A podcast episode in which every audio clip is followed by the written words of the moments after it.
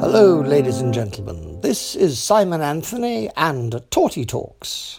Alice in Wonderland, Chapter 10, The Lobster Quadrille. The Mock Turtle sighed deeply and drew the back of one flapper across his eyes. He looked at Alice and tried to speak, but for a minute or two sobs choked his voice. "Same as if he had a bone in his throat," said the Gryphon, and set to work shaking him and punching him in the back. At last the Mock Turtle recovered his voice, and with tears running down his cheeks, he went on again. "You may not have lived much under the sea." "I haven't," said Alice. "And perhaps you were never even introduced to a lobster." Alice began to say, "I once tasted," but checked herself hastily and said, "No, never." "So you can have no idea what a delightful thing a lobster quadrille is." "No, indeed," said Alice. "What sort of dance is it?"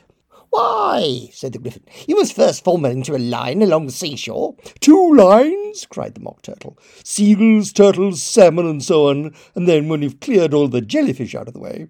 "That generally takes some time," interrupted the Gryphon.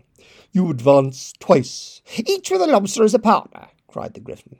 "Of course," the Mock Turtle said. "Advance twice, set to partners." "Change lobsters and retire in the same order," continued the Gryphon. "Then you know," the Mock Turtle went on, "you throw the—" "Lobsters!" shouted the Gryphon with a bound in the air, "as far out to sea as you can." "Swim after them!" screamed the Gryphon. "Turn a somersault in the sea!" cried the Mock Turtle, capering wildly about. "Change lobsters again!" yelled the Gryphon at the top of his voice. "Back to land again. And that's all the first figure," said the Mock Turtle, suddenly dropping his voice down.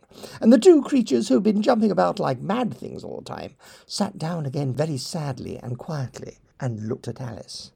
"Must be a very pretty dance," said Alice timidly. "Would you like to see a little of it?" said the Mock Turtle. "Very much indeed," said Alice. "Come, let's try the first figure," said the Mock Turtle to the Gryphon. "We can do without lobsters, you know. Which shall sing?" "Oh, you sing," said the Gryphon. "I've forgotten the words."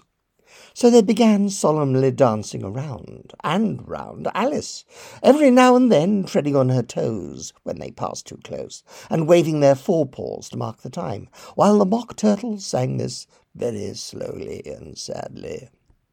"Will you walk a little faster?" said a whiting to a snail. "There's a porpoise close behind us, and he's treading on my tail. See how eagerly the lobsters and the turtles all advance. They are waiting on the shingle. Will you come and join the dance? Will you, won't you, will you, won't you, will you join the dance? Will you, won't you, will you, won't you, won't you join the dance? You can really have no notion how delightful it will be when they take us up and throw us with the lobsters out to sea." But the snail replied, "Too far, too far," and gave a look askance. Said he thanked the whiting kindly, but he would not join the dance. Would not, could not, would not, could not, would not join the dance.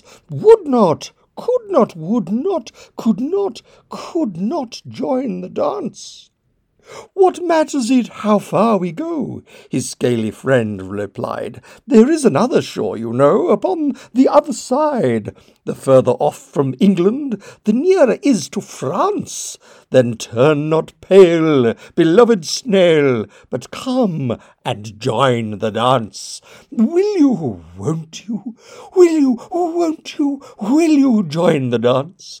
Will you, won't you, will you, won't you, won't you join the dance?"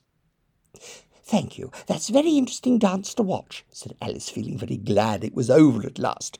"And I do like that curious song about the whiting." "Oh, as to the whiting," said the Mock Turtle, "they, you've seen them, of course?"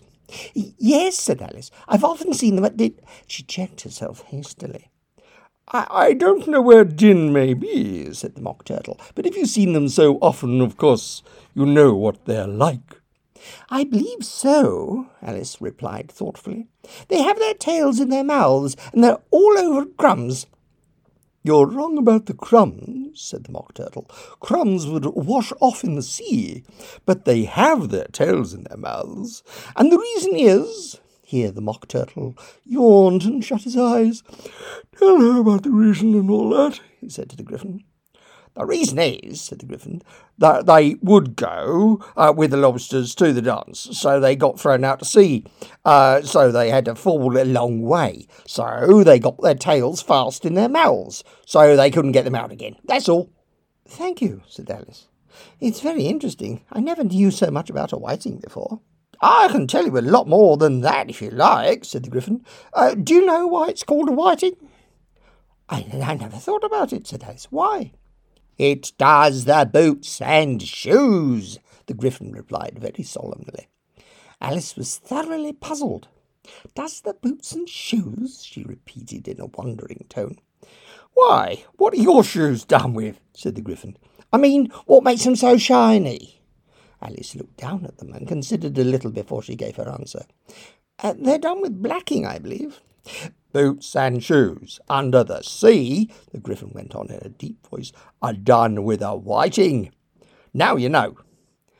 "And what are they made of?" Alice asked in a tone of great curiosity.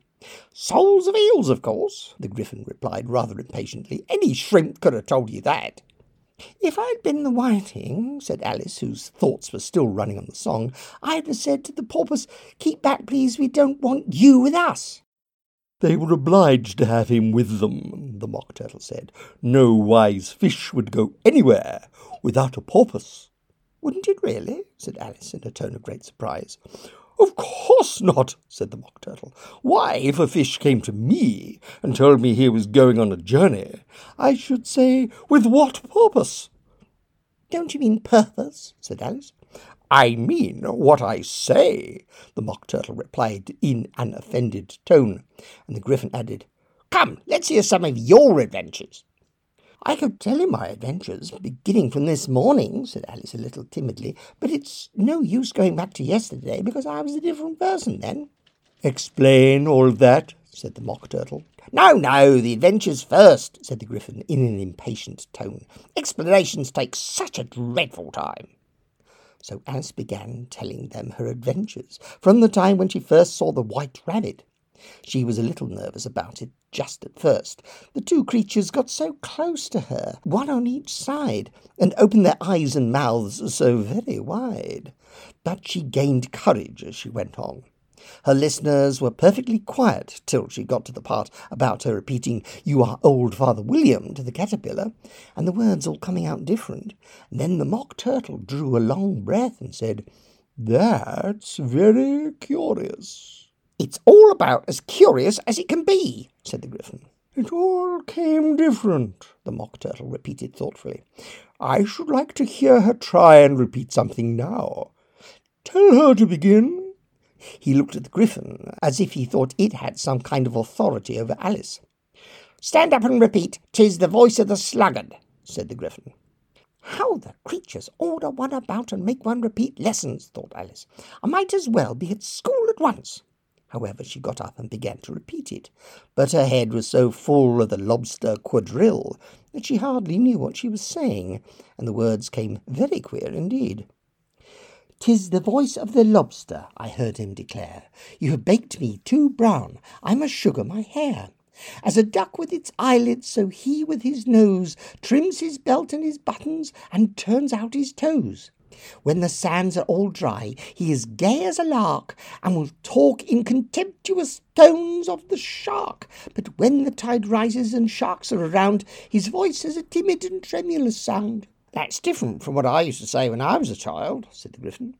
"Well, I never heard it before," said the Mock Turtle, "but it sounds uncommon nonsense."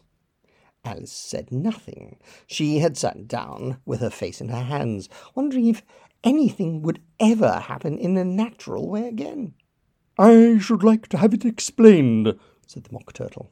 "She can't explain it," said the Gryphon hastily. "Go on with the next verse." "But about his toes," the Mock Turtle persisted. "How could he turn them out with his nose, you know?" "It's the first position in dancing," Alice said, but was dreadfully puzzled by the whole thing and longed to change the subject.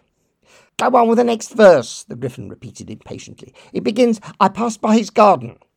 Alice did not dare to disobey, though she felt sure it would all come wrong, and she went on in her trembling voice. "I passed by his garden and marked with one eye how the owl and the panther were sharing a pie. The panther took pie crust and gravy and meat, while the owl had the dish as its share of the treat. When the pie was all finished, the owl, as a boon, was kindly permitted to pocket the spoon. The panther received knife and fork with a growl and concluded the banquet." "What is the use of repeating all that stuff?" the Mock Turtle interrupted, "if you don't explain it as you go on? It is by far the most confusing thing I have ever heard." "Yes, I think you'd better leave off," said the Gryphon, and Alice was only too glad to do so. "Shall we try another figure of the lobster quadrille?" the Gryphon went on, "or would you like the Mock Turtle to sing you a song?" "Oh, a song, please, if the Mock Turtle would be so kind," Alice replied, so eagerly that the Gryphon said in a rather offended tone, "Never counting for tastes. Sing her turtle soup, will you, old fellow?" The Mock Turtle sighed deeply and began in a voice sometimes choked with sobs to sing this: "Beautiful soup, so rich and green, waiting in a hot tureen. Who for such dainties would not stoop? Soup of the evening, beautiful soup. Soup of the evening, beautiful soup, beautiful soup, beautiful soup. Soup of the evening, beautiful, beautiful soup. Beautiful soup, who cares for fish, game, or any other dish? Who would not give all else for two pennyworth only of beautiful soup? Pennyworth only of beautiful soup, beautiful soup, beautiful soup, soup of the evening, beautiful, beautiful soup." "Chorus again!" cried the Gryphon, and the Mock Turtle just began to repeat it when a cry of "The trial's beginning!" was heard in the distance. "Come on!" cried the Gryphon, and taking Alice by the hand, it hurried off without waiting for the end of the song. "What trial is it?" Alice panted as she ran. But the Gryphon only answered, "Come on," and ran the faster, while more and more faintly came and carried on the breeze that followed them the melancholy words, "Soup of the evening, beautiful, beautiful soup."